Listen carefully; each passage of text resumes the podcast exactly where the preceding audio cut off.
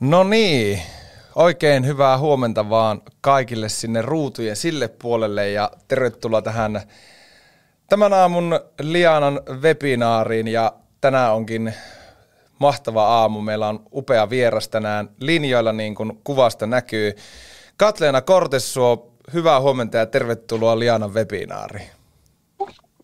Huomenta ja kiitos kutsusta, Harri.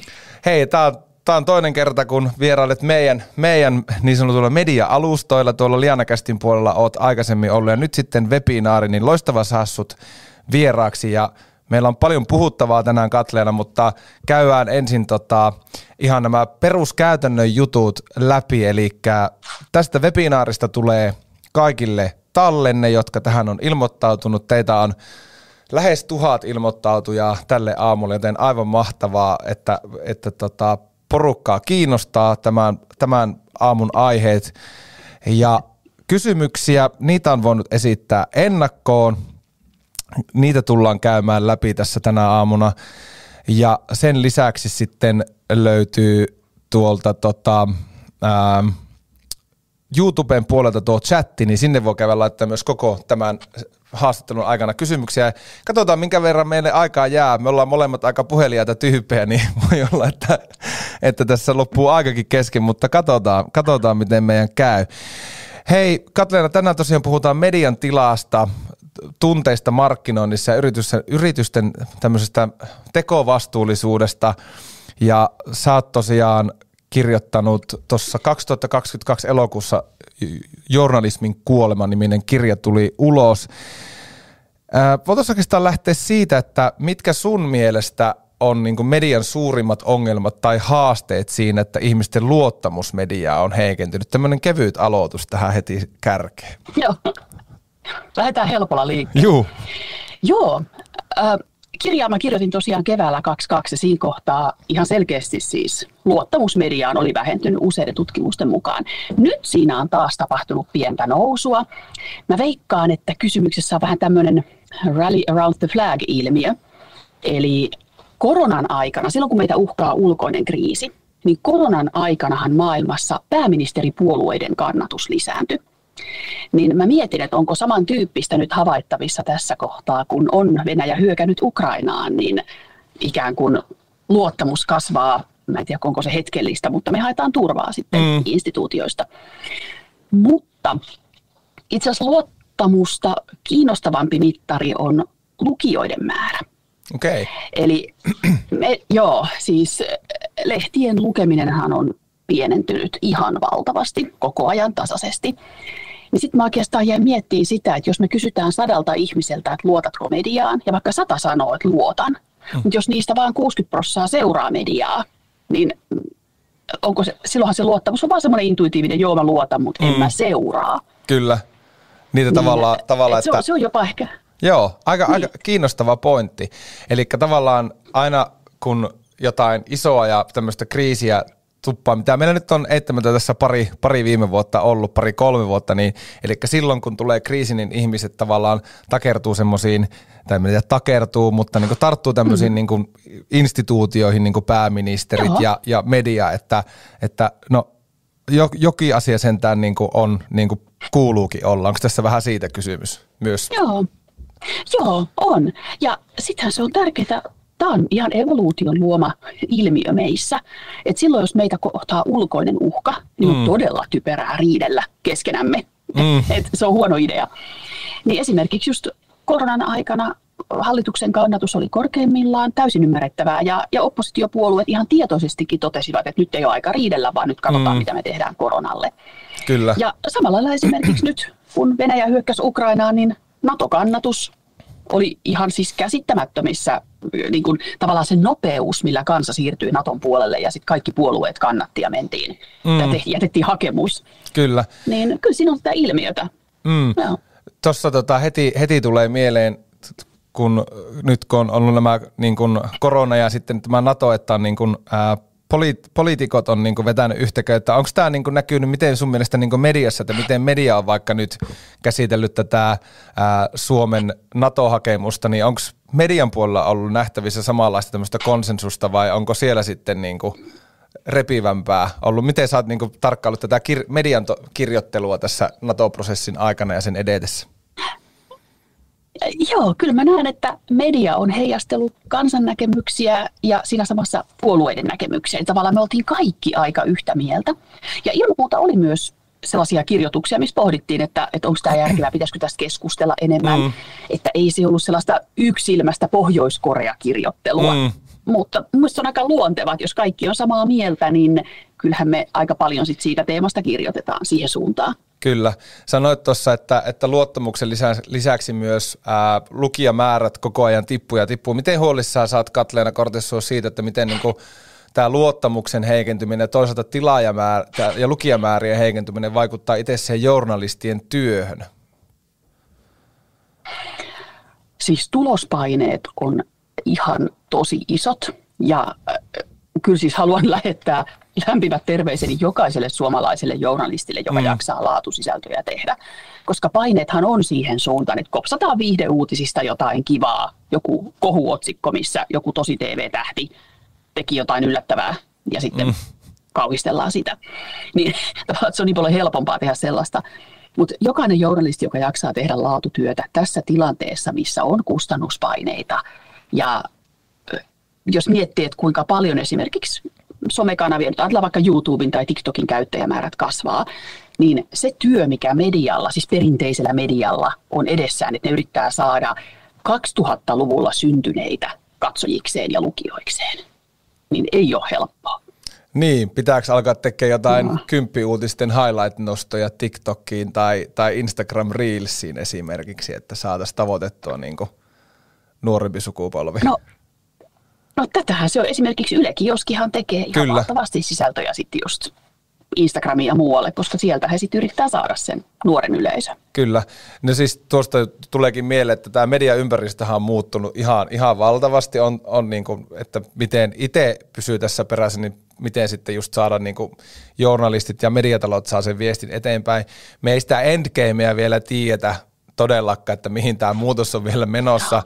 Mutta yksi, mitä mä oon itse huomannut ja varmasti oot säkin ja kaikki moni muukin, että yksi muutos on ollut se, että periaatteessa kuka tahansa voi olla media. Eli tavallaan täytetään myös sitä ilmatilaa, että okei, no tuolla on nyt tommonen TikTok-sukupolvi, nyt mä haluan heille jonkun viestin ajaa läpi, niin tuossa mulla on alusta. Mutta hirveästi aina kritisoidaan sitä, että journalistien pitää seurata niin monta paikkaa ja vähän tunnustella, että ja jopa kopypastettaa niitä niin sanottuja Twitter-uutisia, mitä porukka laittaa. Mutta mitä hyvää siitä on Katleena seurannut, että meistä jokainen voi olla periaatteessa tänä päivänä media. Onko siinä mitään? Mitä hyvää siinä on? Joo. No ensinnäkin mä itse rajaan vähän sillä, että mun mielestä yksilö ei voi olla media. Siis toki on tämmöisiä iskulauseita, että jokainen on media, johtaja on media. Mutta käytännössähän media-sana, siis perusmuoto medium, kysymyshän on välittäjäaineesta. Ja silloin, jos ihminen puhuu suoraan toiselle ihmiselle tai TikTokkaa ja katsojalle, niin mä en niitä laske medioiksi, koska sit siellä ei ole mitään suodatinta välissä. Eli mun mielestä sit vasta on media, jos siellä on yksilö tai yksilöitä, jotka toimii kuraattoreina, toimituskuntana, jotka ikään kuin suodattaa, lajittelee, käsittelee, tarkastaa tietoa ja pistää eteenpäin. Eli sellaisen rajoituksen mä teen. Mutta kyllähän YouTube-kanavakin voi olla media heti, jos siinä on parikin ihmistä tekemässä sellaista toimituksellista työtä ja pallottelemassa, mitäs me julkaistaan, mitä me tehdään. Kyllä se alkaa sitten olla jo media. Pienestäkin se lähtee. Mutta just tämä, kun sä kysyt mitä hyvää, niin onhan tämä ihan älyttömän tasa-arvoistavaa. Niin hyvässä kuin huonossa, koska tämähän myös tarkoittaa sitä, että sitten on kuulkaa QAnon YouTube-kanavia, missä ihmiset pääsee kertomaan, että joo kuulkaa, nämä nanorokotteet ohjaa meitä orjiksi. Joo, no se on sananvapauden huono puoli, mutta oikeasti on se aika hienoa, että jokainen kansalainen saa niitä mielipiteitään näkyviin. Niin mun mielestä se on tärkeä juttu moniarvoisuuden kannalta. Kyllä, hyvä, erittäin hyvä pointti. En ole itsekään sitä tuolta näkökulmalta et miettinyt, että tavallaan se toimituksellinen näkökulma siinä, tai se tavallaan semmoinen toimituskunta tai toimitus, että kuratoi sitä. No tuossa nyt tänä päivänä niin kuin media joutuu, tai kysytään itse asiassa näin päin, oikeastaan kaksosainen kysymys, että mikä vastuu sun mielestä niin kuin medialla on nimenomaan niin kuin tämmöisten mielipiteiden polarisoitumista, mainitsit tuossa nanorokotteet, niin tuli siitä mieleen, niin tämmöisen niin kuin media, missä määrin sun mielestä, Katleena, niin kuin median pitää, mä tiedän, vahtia tai seurata sitä tai kitkeä, että mielipiteet ei polarisoidu tai että vastakkainasettelu ei lisäänny. No oikeastaan voit vastata siihen ensin, koska mulla on tuohon sitten vielä myös jatkokysymys. Mutta niin, mikä vastuu sun mielestä medialla on tässä niin kuin vastakkainasettelun, mielipiteiden vastakkainasettelun kitkemisessä? Joo, medialla, mä lähden just siitä, että medialla on tietoa kuratoiva, jalostava ja tarkistava tehtävä. Ja mun mielestä esimerkiksi vaikka vaalitentit on siitä loistava esimerkki, että siellä kaikki puolueet pääsee sanomaan kantansa, ja kun on hyvä vaalitentin vetäjä, niin hän osaa kyseenalaista, hän osaa sanoa, että hetkinen, toi faktahan ei pidä paikkaansa, ja mitäs sitten tämä haittapuoli. Ja kaikkia hiilostetaan yhtä paljon, ja mikä olisi tärkeää kaikille tulee vielä yhtä paljon puheaikaa, niin vaalitentti on erinomainen esimerkki siitä, mitä median pitää tehdä. Ja se ei ole polarisoivaa, vaan siinä kaikkia haastetaan ja kaikki tuodaan rinnakkain esille. Mutta sitten se mua vähän pelottaa, että jos yksittäinen toimittaja, mä en siis usko mihinkä hiivatin median salaliittoon ja mihinkä tällaiset, kaikki mediat tekee jotain. Mutta toimittajilla on tosi iso integriteetti omassa työssään. Eli toimittaja saa aika paljon asioita läpi. Niin se mua pelottaa, että yksittäinen toimittaja saattaa tuoda johonkin juttuun ikään kuin oman ratkaisumallinsa, mikä saattaa olla itse asiassa jopa poliittinen veto. Ja sitten se ei ole ok, jos tietyt poliittiset näkökannat saa jotenkin kehuja ja suitsutusta ja näkyvyyttä medialta, ja joku toinen taas ei saa, niin sitten mä näen riskejä siinä kyllä. Tai sitten siinä tapauksessa, niin kuin sun kirjassakin on, että pitää sitten rehellisesti tuoda esille ennen sitä juttua, että hei, tässä on minulla poliittinen agenda nyt tässä seuraavassa, mitä sanon. Että sitten rehti peli. Joo, sehän on täysin ok. Ja tosiaan Julkisen sanan neuvoston puheenjohtaja Eero Hyvönen sanoi haastattelussa, että puoluelehdistä ei tehdä kanteluita. No miksei? No sen takia, kun kaikki tietää, että mitä mieltä kansanuutiset on tai demokraatti tai verkkouutiset. Ei kukaan sellaista ala kyseenalaista. Ei kukaan ei valita siitä, mitä kansanuutiset on nyt vasemmiston puolella. Tietenkin ne on. Niin, kyllä. Mut nimenomaan siitä tulee valituksia, jos on olevinaan puolueita, mutta ei olekaan. Jep. Ja sitten jos niinku laajennetaan niinku vaikka lehdistä tämä niinku just sinne tähän niinku uuteen mediaan, eli jos mulla olisi vaikka YouTube-kanava ja mä rupesin siellä jotakin keuhkoammaa jostakin aiheesta X, niin sitten munkin pitäisi tavallaan niin sanoa, että hei, että by the way, tossa on mun puoluekirja niin sanotusti, ja nyt mennään niin tällä kulmalla tänään. Mutta miten sitten sä näet just sen, että onko sen saako niin vaikka, jos on YouTube-kanava tai jossakin Instagramissa vaikka 650 000 seuraajaa jollakin, niin tarviiko hänen edes miettiä tämmöistä, että no polarisoinkohan tässä nyt maailmaa lisää ja nouseekohan vastakkainasettelu? Tämä on halvatun hyvä kysymys, koska yksittäisen ihmisen, tavallisen kansalaisen, niin ei kyllä tarvitse kantaa sellaista isoa yhteiskunnallista vastuuta, että onko jokainen asia, mitä mä sanon, onko se nyt jotenkin tasapuolisesti kuin olisin toimittaja. Mutta mehän astutaan harmaalle vyöhykkeelle sen jälkeen, kun yksittäisestä kanavasta alkaakin tulla, yksittäisestä ihmisestä siis, alkaakin tulla mielipidevaikuttaja. Hänestä alkaa tulla influensseria, just niin kuin sanoit, 200 000 seuraajaa. Niin mun mielestä se on moraalisesti väärin, että tämmöinen ison yleisön influensseri, johon pokkana vaan, että hei, mä oon vaan tämmöinen tavallinen yksittäinen kansalainen, että mä vaan sanon mielipiteeni. Niin se ei ole ok. Ja mun mielestä influenssereiden pitää ammattimaistua tässä ja ihan ottaa mallia journalistin ohjeista. Siellä on paljon hyviä asioita. Muun muassa just tämä sidonnaisuus. Aina pitää ilmoittaa kaikki sidonnaisuudet. Silloinkin, kun influensseria haastatellaan mediaan ja hän ottaa kantaa, niin hänen pitää kertoa, että joo, että tästä tiimoilta mähän olen tehnyt yhteistyötä tämän ja tämän kanssa. Ja tämä vaatii ammattietiikkaa. Ja tässä on se kiinnostava. Me eletään tosi kiinnostavia aikoja, koska esimerkiksi vaikkapa juristien, asianajajien etiikka on muotoutunut siis satojen vuosien aikana. On erittäin tiukat ammattieettiset vaatimukset juristeilla tai lääkäreillä. Meillä on eettiset valat lääkäreillä, mitä noudatetaan. Mutta influenssereita ei ole ennen ollut. Meillä ei ole eettisiä sääntöjä influenssereille ja sitten kaikki vähän tekee sillä, että mun mielestä tämä on ok. Ja se ei ole ok. Joo, toi on ihan hyvä pointti. Itsekin vapaa-ajalla teen, ei nyt toki niin kuin ole 600 000 eikä edes 200 000 seuraajaa, vaikka jos on jotakin omia podcasteja tehnyt tai jotain vastaavaa, mutta sitten mullekin on niin kuin joskus joku tutut heittänyt, että esimerkiksi ennen kuin olin tutustunut sun kirjaan, niin siskoni linkkas sun kirjan, hän oli lukenut sen ja tykkäsi, by the way, ja sanoi, että tässä on myös Harri sulle ajateltavaa, joo, kerrotaan, että tässä on myös sulle ajateltavaa niin kuin tässä niin kuin etiikkapuolella. Sitten mä olin vaan silleen, että eihän tää nyt, niin kuin, miten tämä nyt mua koskee, että mä vaikka tässä niin kuin höpöttelen, mutta sitten niin kuin, nyt mitä enemmän asiaa alkanut miettiä, että no itse asiassa ei välttämättä niin kuin, minkään niin kuin pykälien mukaan koskekaan, mutta sille olisi ihan hyvä niin kuin funtsia näitä juttuja, että mitä sitten niin kuin sanoo, tai tavallaan vaikka on pieni yleisö vaikka, niin siltikin niin kuin aina ottaa se vähän vastuullisesti, että ne ei nyt ihan mitä tahansa. Toki teen aika paljon viihdesisältöä, että sinänsä silleen niin kuin turvalliset vedet. Joo, mutta joo, oot ihan oikeassa, että me tarvitaan. Ja jokaiselle ammattikunnalle muodostuu ne eettiset sääntönsä pitkän ajan kuluessa. Ja mä ymmärrän, että on aika rankka vaatimus. Influencerin ammatti on ollut olemassa ehkä 5 tai 10 vuotta. Ja nyt aletaan yhtäkkiä pitäisi niin kuin saada kirjan ne kaikki toimialat, missä on satojen vuosien perinne ja kokemus siitä, mikä voi mennä pieleen. Jep, ihan niin, totta. Niin.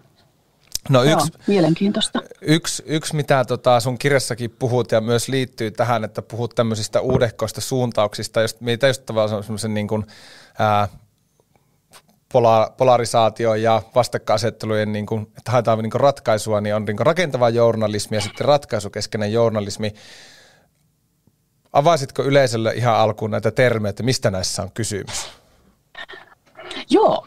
Rakentava journalismi ja ratkaisukeskeinen, eli ratkes-journalismi, no vähän päällekkäisiä termejä, mutta molemmat on syntynyt siitä, että sekä median kuluttajia että monia journalisteja alkoi sapettaa se, että aina on vaan tuhouutisia ja aina vaan huonot uutiset menee läpi ja tuolla murhattiin ja tuolla tapettiin ja tuolla kuoli ja räjähti ja onnettomuus. Ja lähdettiin pohtimaan, että saisiko jotenkin positiivisempaa näkökulmaa.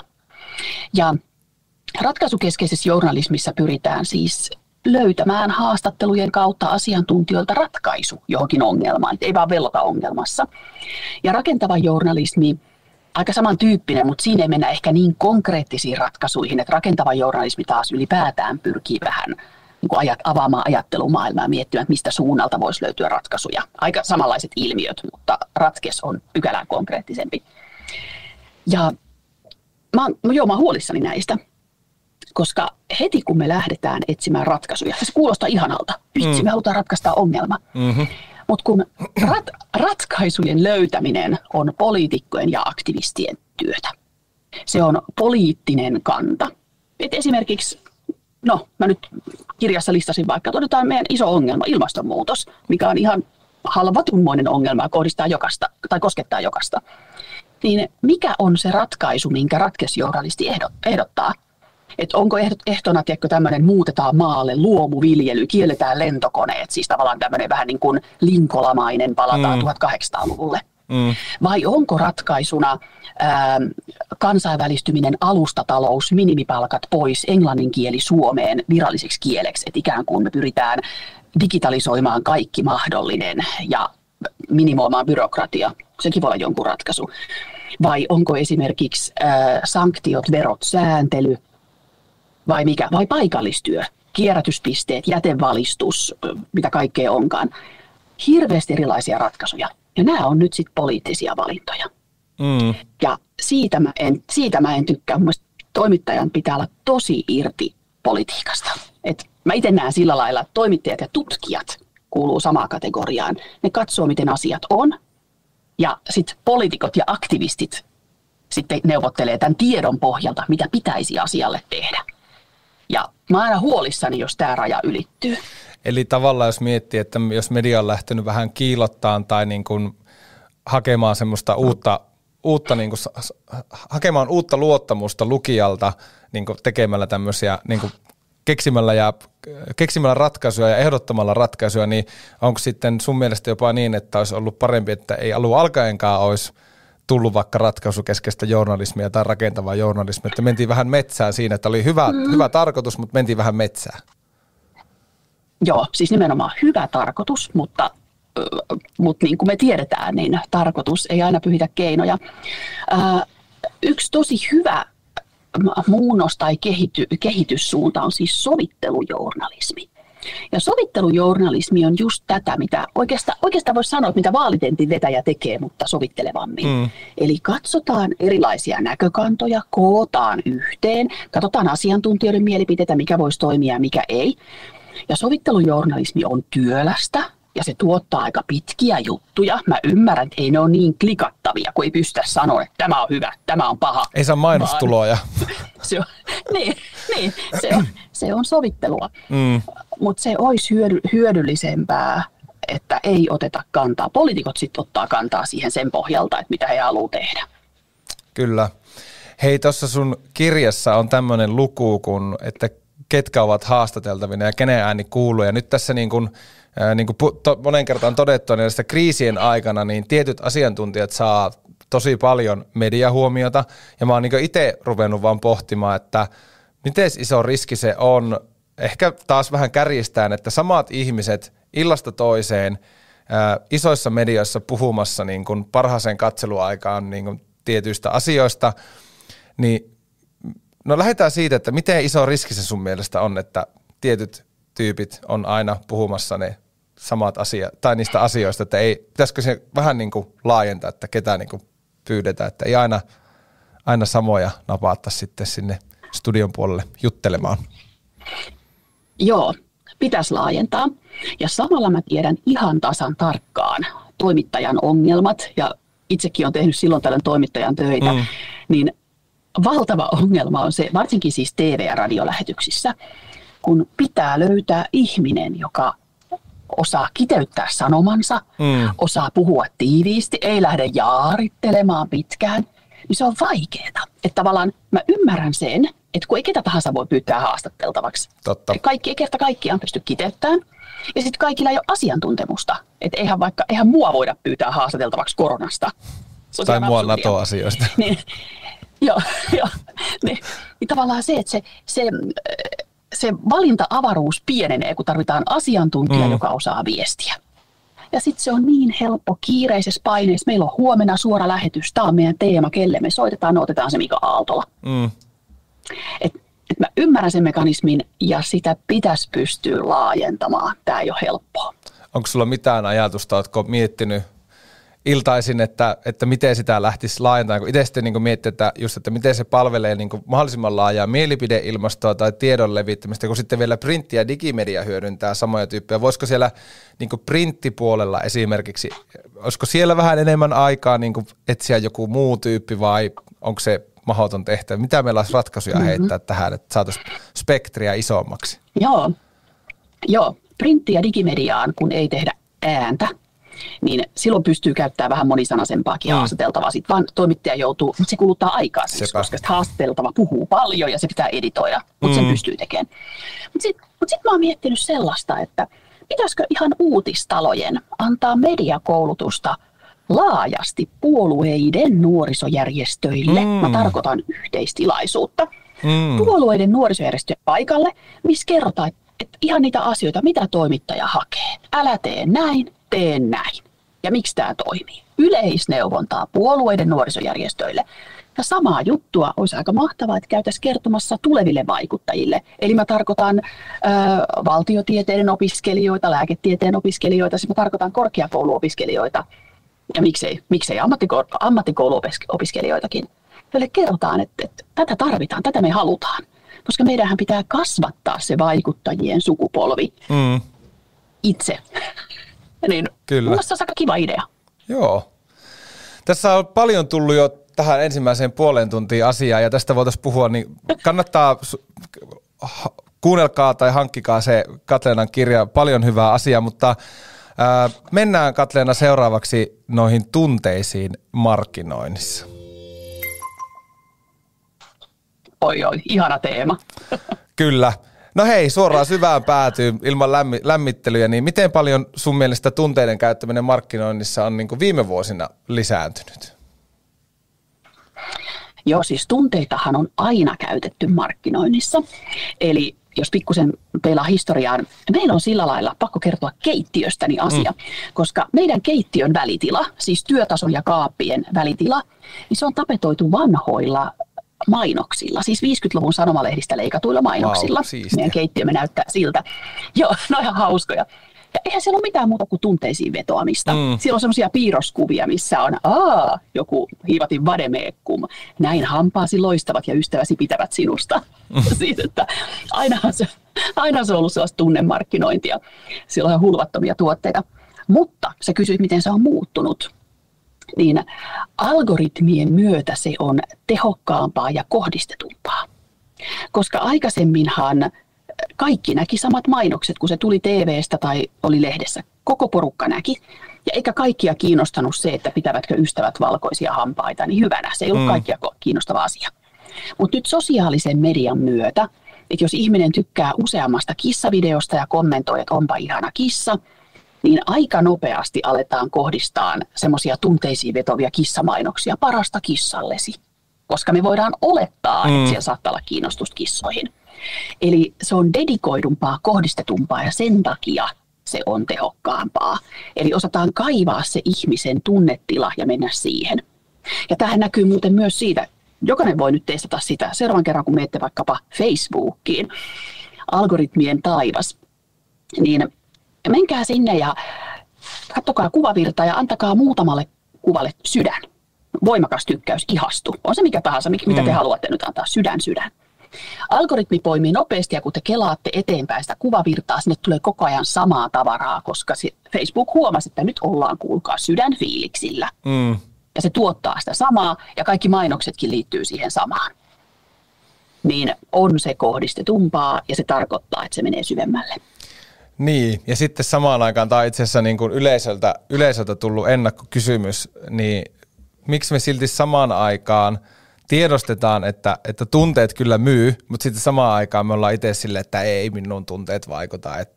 Niin miksi ne myy samaan aikaan, kun me kielletään niiden vaikutus?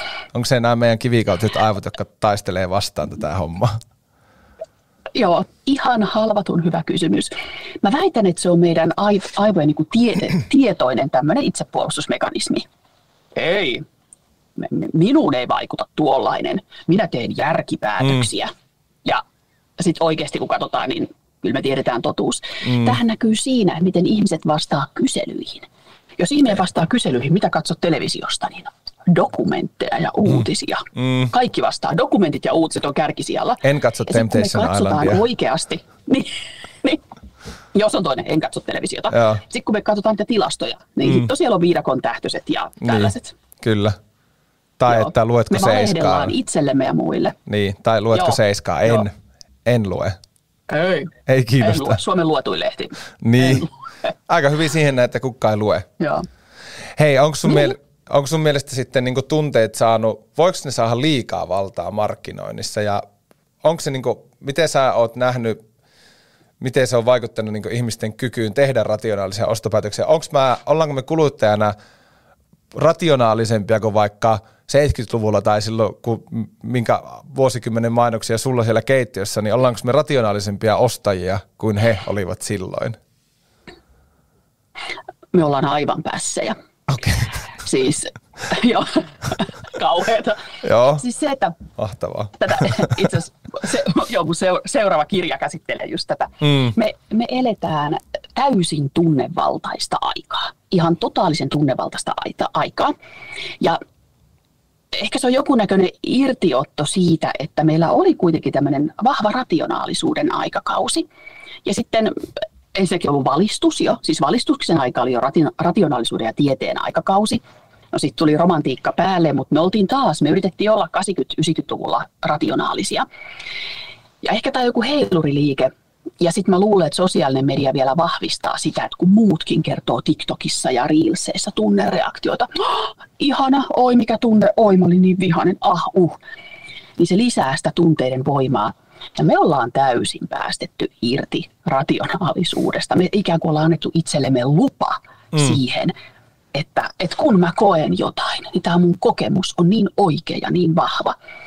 Ja mä oon sitä monesti miettinyt, että aikanaan Roxetten hittikin oli tämä Listen to your heart. Niin Kukaan meistä ei ole kuullut biisiä Listen to Your Brain. Ei. Ei ole. Ei sellaista tehdä. Ei sellaista tehdä. Eikä kenenkään neuvo ole kaverille, että hei, kuuntele sun aivoja. Vaan se on just, että kuuntele sun sydäntä. Tee mitä sä haluut, usko itseesi. Ja mulla alkaa, tämä on ihan mulla oikein sydämen asia nyt, seuraava kirja tekeillä. Kyllä. Mutta siis meille on syntynyt jopa tunnejournalismin laji. Eli me tehdään artikkeleita siitä, kun on joku tunne. On FOMO, fear of missing out. Ja sitten haastellaan ihmisiä, että tämä on ihan kauhea tämä FOMO, voi että joo, kyllä on FOMO. Ja sitten me tehdään uutisia taas jostain, siis tunteista. Ja mä en tiedä, olisiko tämä ollut mahdollista vielä 15 vuotta sitten. Että toimituskokouksessa, joku sanoo toimitussihteerille, että mulla on hyvä juttuidea. No mikä? Olisi tämmöinen tunne, mistä mä voisin tehdä vaikka ilmastoahdistus. Mä teen ilmastoahdistuksesta. No teetpä kuule uutinen ahdistuksesta. Ja se on tarpeellista kyllä, että me käydään läpi ihan siis niin kuin lääketieteellisiä asioita. Minusta on tarpeellista puhua masennuksesta. Ilman muuta on tarpeellista puhua tällaisista asioista. Mutta mä nyt tarkoitan semmoisista niin kuin fiiliksistäkin tehdään uutisia, niin me ollaan ihan pässejä nykyään. Ollaanko me myös lähempänä semmoista puhtainta ihmisille, tai tavallaan niin kuin aina puhutaan intuitiosta ja kuuntele intuitiota, ja ollaanko me, tulee vaan mieleen, että ollaanko me nyt jossakin semmoisessa vaiheessa, että ollaanko me niin kuin lähempänä semmoista todellista ihmisyyttä, kun me ei välitetä enää, että pitäisi tehdä joku rationaalinen ostopäätös, vai en tiedä, mutta tämä on kyllä mielenkiintoinen aihe, ja sulla on tästä tulossa näistä myös sitten kirja, niin päästään lukemaan sun pohdintoja sitten siitä enemmänkin. Joo. Vuoden päästä tulee, en tiedä kyllä vielä kirjan nimeä, työnimenä tämmöinen elefantin aika. Mutta joo, me eletään siis semmoista ihmeinfantiilia kautta. Ja nyt mä haluan korostaa sitä, että kyllähän meillä kaikilla on tunteet, siis tietenkin. Ja kyllä me ollaan ihan siis luonnostamme, meidän tunteet on vahvempia kuin järki kaikilla. Et mä en tarkoita sitä, että meistä pitäisi olla kylviä koneita. Mutta se, että meidän pitäisi pikkusen harrastaa tunnetaitoa, että onko tämä mun tunteen nyt rationaalinen. Että voisinko mä tunteen muulla tavalla, odotanko mä hetken, että tämä tunne rauhoittuu. Ei, kun suoraan someen mennään. Niin, joo, huolestuttavaa. Kyllä. Miten sitten yritykset tasapainottelee tämän niin kuin rationaalisuuden ja emotionaalisen tiedonkäytön välillä markkinoinnissa? No siis onko nekin lähtenyt samaan? Joo, siis yrityksethän tekee just sitä, mikä meihin uppoo. Että olisi käytännössä todella tyhmää tehdä markkinointia, mikä olisi silleen, että meillä on tässä ranskalaiset viivat, lue tämä hyötylista ja sitten voit ostaa meidän hilavitkuttimen. Niin ei se mene niin. Yritykset tietenkin toimii niin kuin me ihmiset toimitaan, eli tunnevetosesti. Ja meillähän on valtavasti nyt, mä aina välillä, mulla on siis tämmöinen tapa, että jos perhe katsoo telkkaria, niin sillä välillä kun se ohjelma pyörii, mä useimmiten itse olen ruudulla. Ja sitten kun tulee mainoskatko, mä katson mainokset. Mä teen just päinvastoin niin kuin kaikki muut. Mutta meillä pyörii tunnevetoisia mainoksia. Saattaa olla vaan siis mainosvideo, missä on kaunis musiikki taustalla, tunteisiin vetovia kuvia. Ja sinä mainoksen aikana sä et edes tiedä, mitä mainostetaan. Se on vaan tunne. Siinä on kotiin paluu tai ihmisyys tai läheisyys. Ja sitten lopuksi näkyy se mainostaja. Mikä se onkaan sitten? Se on välillä pesukonemerkki ja välillä teleoperaattori ja sähköyhtiö. Ja sä et edes sen alussa sä et edes tiedä, mitä mainostetaan, koska se on vaan tunne. Ja siinä pyritään kytkemään tietty tunne, nostalgia, läheisyys, rakkaus siihen tiettyyn logoon, joka tulee sitten viimeisenä. Kyllä. No, on se mielenkiintoista. Ja kai se sitten puree, koska niitä näytetään. Niin, ei niihin varmaan niinku rahoja laitettaisi yritykset, jos ne ei niinku näkyisi, että nämä toimii. Onko joku ala, puhutaan, oikeastaan tämä on johdatteleva kysymys meidän aamun viimeiseen segmenttiin, eli yritysten vastuullisuuteen, ja loistavaa termiä käytetkö, keskusteltiin tästä webinaarista, niin tekovastuullisuus. Niin mennään siihen oikeastaan tämän kysymyksen kautta, että millä aloilla sitten, jos mietitään, niin tunteiden käyttäminen mainostamisessa ja mainoksissa niin olisi niin kuin eettisesti arvelluttavaa. Tuleeko mieleen mitään aloja suorilta? Mä en oikein voi sanoa, mä oon kuitenkin sillaisista markkinointi-ihminen pohjimmiltani, niin tavallaan, että musta on hirveän vaikea kieltää, koska markkinointi perustuu tunteisiin. Mm. Ei se, että semmoinen markkinointiorganisaatio tai markkinointiyksikkö, toimisto, joka olisi sillä, että hei nyt me lähdetään tekemään rationaalista mainontaa, niin se on kuulkaa konkurssi vuodessa, ei, se ei toimi. Mm. Et pakko se tunneviestintä on tehdä. Et enemmän mä lähtisin siitä, että on myös meidän vastuu kuluttajina, että meneekö nyt ihan kaikki läpi ja voisiko laittaa adblockerit päälle ja ei mainoksia postiluukkuun ja ostaa jostain sovelluksesta se maksullinen versio ilman mainoksia tavallaan, että meidän tehtävä kuluttajana on taas sit torjua, mutta jos miettii tätä, että millä se on vastuullista ja millä ei, niin kyllä se kaikilla se pitää sallia se mahdollisuus. Eikä sitä pystyisi mitenkään kieltämään tai estää, jos mahdottomuus. Kyllä. Mutta mitkä toimialat on alttiimpia tunnemarkkinointiin? Niin ne on yleistoimialat, joita kuluttaa kaikki. Eli just energiayhtiöt, teleoperaattorit, kauppa, kaupan ala. Koska asiakkaina on kaikki. Ja sitten ei voida tehdä sellaista kohdistettua viestintää, kuten esimerkiksi vaikka yritysmarkkinoinnissa voidaan talousihmisille nimenomaan spesifisti markkinoida vaikka jotain talousalan järjestöä, talousalan lehteä tai sovellusta. Ja silloin saadaan hyötyasioita enemmän tuotua. Mutta yleismarkkinoinnissa se on vaan se tunne, että sulla on hyvä tunne, että sä ostat just K-kaupasta tai S-marketista. Sulla on hyvä tunne, että sulla on just Telia tai DNA tai Helen tai Elenia. Mm. Niin siellä ollaan niin alttiita, sillä se on otollinen ala, tunnemarkkinointi. Kyllä. Hei, mennään tuohon yritysten vastuullisuuteen. Keretään siitäkin hetki puhua. Laitoin sulle kyllä briefiä ennakkoa, että katsotaan mitä keretään, mutta otetaan nyt pieni palaa täältä. Me voitaisiin pitää helposti 2,5 tunninkin webinaari. Ehkä otetaan jatko-osaa myöhemmin ja käydään läpi kaikki, mitä ei tänään ehitä. Mutta jos mietitään nyt yritysten vastuullisuutta ja tätä tekovastuullisuutta, mistä sä puhuit ennakkoon, kun juteltiin, niin onko sun mielestä edes mahdollista, että kaikki yritykset voivat todellisuudessa olla vastuullisia? Onko se niin kuin saavutettava maailma? Joo. Voi olla. Jokainen meistä voi olla vastuullinen, mutta toki pitää muistaa, että vastuullisuuden kriteeristö muuttuu koko ajan. Et jos mä ajattelen, otetaan nyt 50-luvun maatilaa, mennään taas, musta on kiva verrata historian asioita. 50-luvun maatila, joka ei ollut virallisesti yritysrekisterissä, mutta yrityshän se on. Maatila myi maitoa ja viljaa ja tienasi rahaa. Niin siihen aikaan esimerkiksi jätteet kipattiin järveen. Aivan normaali käytäntö. Vanha rautasänky Heteka. Heteka petti ja oli ruoste, ei pysty korjaamaan. Kipataan se järveen. Eikä kukaan ollut sitä mieltä, että tämä on vastuutonta, vaan siis tämä on nimenomaan se, miten kaikki tekee. Mitä se siellä järvessä haittaa, siellä kalat on hetekassa. Meidän vastuullisuuden standardit muuttuu ja nykyään tänä päivänä, jos kuka tahansa kippaisi järveen roskia, niin me oltaisiin kaikkia, että mitä hiivattia sä teet. Niin tavallaan se, että vastuullisuuden kriteerit muuttuu koko ajan ja sitten yrityksen pitää niiden mukana yrittää toimia. Esimerkiksi pohtia, miten me saa laskettua mun hiilijalanjälkeen.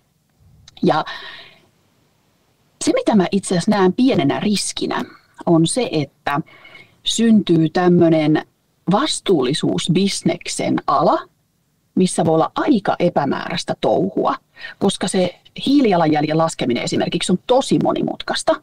Niin ulkostetaan se jollekulle ja joku firma tuottaa hyvännäköiset dokumentit, missä sanoo, että joo kuule, nyt näillä rahoilla istutettiin tonne hehtaari sademetsää, tää homma on kunnossa. Sitten meillä on plakaatit ja me ollaan voi vitsi, nyt me ollaan kompensoitu. Ja me ei tiedä yhtään mihin ne rahat menee, onko ne laskettu oikealla tavalla, onko sitä metsää oikeasti istutettu, mutta konsultin palkkiot pyörii. Mä pikkusen suhtaudun skeptisesti tällaiseen. Ja tämä ei tarkoita sitä, että kaikki ympäristöalan toimijat olisivat jotenkin epäluotettavia, ei tietenkään tarkoita. Mutta siis tämä luo vaan erittäin hyvät markkinat toiminnalle, että mitä asiakasyritys ostaa ihan tarkkaan tietämättä, mitä ostaa, ymmärtämättä kriteereitä. Tämä on tosi vaikea, tämä pitää tehdä, no eiköhän noi hoida sen. Ja me ei edes nähdä, me ei pystytä tarkistamaan, että hoitaako ne sen asian. Me ei tiedetä. Tulee mieleen niin kuin kuluttajana, että mikä mun tavallaan rooli tässä niin kuin että kuinka ekologinen ja vastuullinen mä oon, kun mä teen ostopäätöksiä, mutta sitten just se, että mulle kuluttajana voin myöntää, että jos mä vaikka jossakin vaateverkkokaupassa siinä maksua ennen klikkaa sitä, että haluan hiilijalanjälkikompensaation maksaa tästä 35 senttiä, niin sitten olinpas ekologinen ja vastuullinen, niin mikäs meidän kuluttajien rooli tässä niin kuin on, että me voitaisiin vaikuttaa siihen, että yritykset olisi vastuullisia ja toimisivat vastuullisesti? Klikataan sitä. No, nimenomaan. Joo, siis tässä kohtaa, tämä on ehkä vähän kliseinen esimerkki, mutta Varustellekahan on tehnyt, niillähän on vastuuttomuuskampanja tai mittaristo. Siis he ihan tietoisesti sanoo sen, että jokainen uusi ostettu vaate on ympäristöhaitta. Että tavallaan, että voisiko ennemmin olla ostamatta. Ja sit jos et pysty olemaan ostamatta, jos tarvit, voitko ostaa käytettyä? No okei, jos tarvit ehdottomasti uuden, no olisiko se sitten vastuullisesti tehty? Sillä lailla, että on katsottu, että on noudatettu kaikkia ESG-standardeja, ympäristöä, ekologisuutta, sosiaalista tasa-arvoa. Niin kyllähän se on, siinähän on tietynlainen kaksinaismoraalisuus jokaisella firmalla, joka myy turhaa tavaraa ja sanoo, että otapa tästä just se hiilikompensaatio. Niin meidän kuluttajienhan pitää pohtia, että tarvitsenko mä tätä tavaraa, onko tämä sellainen, mikä oikeasti on fiksu hankinta. Totta. Niin miettii just sitä, että no toi on yksi esimerkki, toi Varustelekaan vastuuttomuuskampanja. Miten paljon sä näet, että meillä niin kuin jos kuluttaja miettii, onko meillä valtaa ylipäätään siinä, että miten vastuulliset yritykset toimii? Voidaanko me niin kuin jonkun yrityksen liiketoiminta, en tiedä tuhota, mutta silleen niin kuin vavisuttaa sen niin kuin liiketoiminnan rakenteita meidän toiminnalla. Et puhutaan monesti vaikka, niin kuin, puhutaan, että on niin kuin, ei saisi tavalla, että ei, yleinen mielipide tuntuu olevan, tai en tiedä kuinka yleinen se, mutta niin, että lentomatkustaminen on pahasta. Mutta sitten samalla lentoyhtiöt voi ihan yhtä hyvin kuin vaikka ennen koronaa, lentomatkustaminen on palannut ihan sinne normaalille tasolle, ehkä jopa yli, niin onko se vähän meiltä kuluttajiltakin semmoista, että mekin vähän huuellaan, mutta sitten todellisuudessa me ei tehdä valintoja, jotka veisi maailmaa niin sanotusti parempaan suuntaan? Joo. Kaikkein tärkeintä, kun katsoo kuluttajien toimintaa, niin ei pidä uskoa siihen, mitä kuluttajat sanovat, vaan pitää katsoa, mitä he tekevät. Ne on ne eurot, mitkä menevät, minne ne laitetaan, niin se kertoo sen totuuden. Ja tästä oli artikkeli nyt, ihan viime vuoden lopulla oli artikkeli, kun joku raukka oli perustanut jonkun kahvilan tai ravintolan innoissaan, koska somessa oli hehkutettu. Hän oli sellaista bisnesideaa kertonut, mä en muista, oliko se luomukahvila vai kissakahvila vai mikä, ja kaikki oli somessa, että ihanaa perustaa, aivan mahtavaa. Ja sitten raukka oli perustanut kahvilan ja avajaiset ja kaikki, ja oli sinne tullut niin kuin 5 ihmistä paikalle, ja ei se oikein kannata. Oli uskottu siihen, että toiset tsemppaa. Ja nyt me tullaan taas tähän, kun me ollaan tunne-eläjiä. Me ei raaskita sanoa toiselle ihmiselle, että surkea idea. Kannattaako toi? Niin. Vaan me sanotaan, että ihanaa, usko sydämeesi. Peukku. Kyllä. 5 hymiötä. Ja niin, mutta kun se ei, sillä ei elä. Me ei eletä niillä sometykkäyksillä. Sehän se on. Niin, joo, tämä on vaikea paikka ja meidän pitää aina katsoa, mitä kuluttajat tekee. Lentoliikenteestä vielä, niin jos mä nyt kärjistän, ja tämä on ehkä vähän rumasti kärjistetty, mutta ne ihmiset, jotka eniten kritisoi lentämistä, on niitä, jotka ei ole ennenkään lentäneet. Ei ole hirveästi ehkä rahaa ollut, ja sitä on helppo kritisoida. Aina helppo kritisoida muita. Mutta ne ihmiset, joille sitten se matkustaminen on sellainen joko harrastus, tuntuu henkiseltä välttämättömyydeltä, voi olla jopa ihan oikea välttämättömyys, ei ne vähennä. Ne vaan pisti tauolle korona-ajaksi, kun oli pakko. Niin, kyllä. Ja siellä ne eurot liikkuu. Joo, itse lähinnä katsoin, että pääsispä itsekin, että siinä on mun niinku moraalisoinnin taso. Joo, ja mä oon itse yrittänyt ajatella sillä lailla, kun meille siis perheen kesken on meille ollut rakas harrastus, siis matkustaminen, ja se on nyt ollut tauolla koronan aikaan. Niin me yritetään sitten vaan tehdä sillä lailla, että me ei tehdä kaukolentoja, vaan se on sitten Eurooppa. Niin se on heti, me ajatellaan, että se on vähän vähemmän. Ja sitten se, että mieluummin yksi pitkä matka vuodessa, kun jatkuvasti lyhyitä viikonloppuja. Että kyllä siinäkin voi pikkusen katsoa. Mutta kyllä mä sanon suoraan, että ei me luovuta lentomatkustamisesta. Ei onnistu. Joo, ja sitten tässä niinku tullaan taas tähän tavallaan tiedostaa, että maailmaa on ilmastonmuutosta ja mutta sitten taas niinku itse vaikka kuluttajana niinku silleen, että no mä ostan sähköauto sitten, kun muita ei enää saa. Että hyvä juttu, jos muut ostaa, mutta minä ostan sitten, kun ei muuta enää autokaupasta saa. Niin tässä se vaan, niinku, että sitten niinku, tavallaan voi myös myöntää sen, että no mä tykkään matkustaa ja keltä se on lopulta pois, niin en tiedä onko keltä. Hei, yleisöltä kello alkaa ollen katsoa, että tässä on vauhikkaasti mennyt aamu, niin kuin vähän ennakoinkin. Mutta hei, yleisöltä on tullut pari kysymystä. Voitaisiin ne ottaa tähän loppuun vielä. Tämmöinen tähän vastuullisuuteen liittyvä kysymys, että millaisena näet vastuullisuusviestinnän roolin B2B-markkinoinnissa? Puhutellaanko viestillä enemmän loppukäyttäjää vai itseään rationaaliseksi ostajaksi kokevaa hankintaa hoitavaa henkilöä? Erittäin hyvä kysymys. Erittäin hyvä kysymys. On. Kyllä. Mun mielestä pitää aina ajatella asiakkaan asiakasta. Voidaan kutsua sitä loppukäyttäjäksi. Eli jos minä B2B-bisneksessä, mä muun yritys myy yritykselle jotain, niin mä tiedän, että se ostava yritys joutuu miettimään omia asiakkaitaan, että mitä ne hänen asiakkaansa on mieltä.